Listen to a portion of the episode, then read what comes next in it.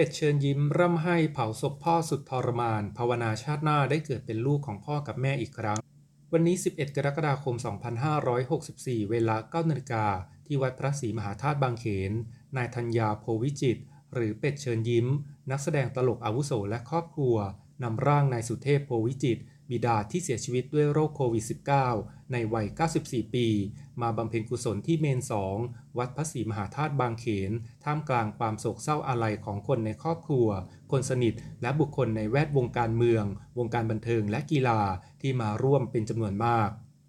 พิธีการเป็นไปอย่างกระชับ เรียบง่าย ตามมาตรการป้องกันการแพร่กระจายของเชื้อโควิด -19 โดยมีพระสงฆ์สวดพระอภิธรรมศพหนึ่งจบ แล้วเปิดให้คนในครอบครัว คนสนิท ทยอยวางดอกไม้จันทร์ที่โต๊ะเชิงบันไดขึ้นเมนทีละคนจนครบ จากนั้นก็ทำการชาปนกิจทันที และเก็บอัฐินำมาบำเพ็ญกุศลสวดพระอภิธรรมอัฐิที่ศาลา 16 ในเวลา 18 นาฬิกาเป็นเวลา 3 คืน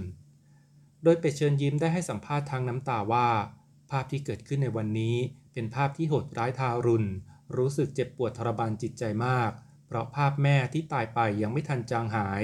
วันนี้ต้องมาเจอกับภาพความตายของพ่ออีก ห่างกันเพียง 7 วัน ภาพเหมือนกันทุกอย่าง ที่ผ่านมา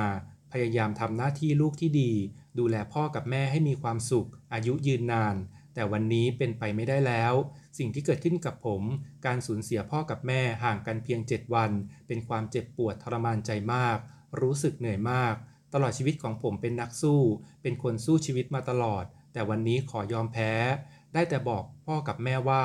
ชาติหน้าขอให้ผมได้เกิดเป็นลูกของพ่อกับแม่อีก ไม่ว่าในชาตินั้นจะมีชีวิตที่ลำบากยากเย็นก็ตามดิจันบันเทิงขอแสดงความเสียใจและเป็นกำลังใจให้กับครอบครัวของอาเป็ดเชิญยิ้มด้วยนะครับ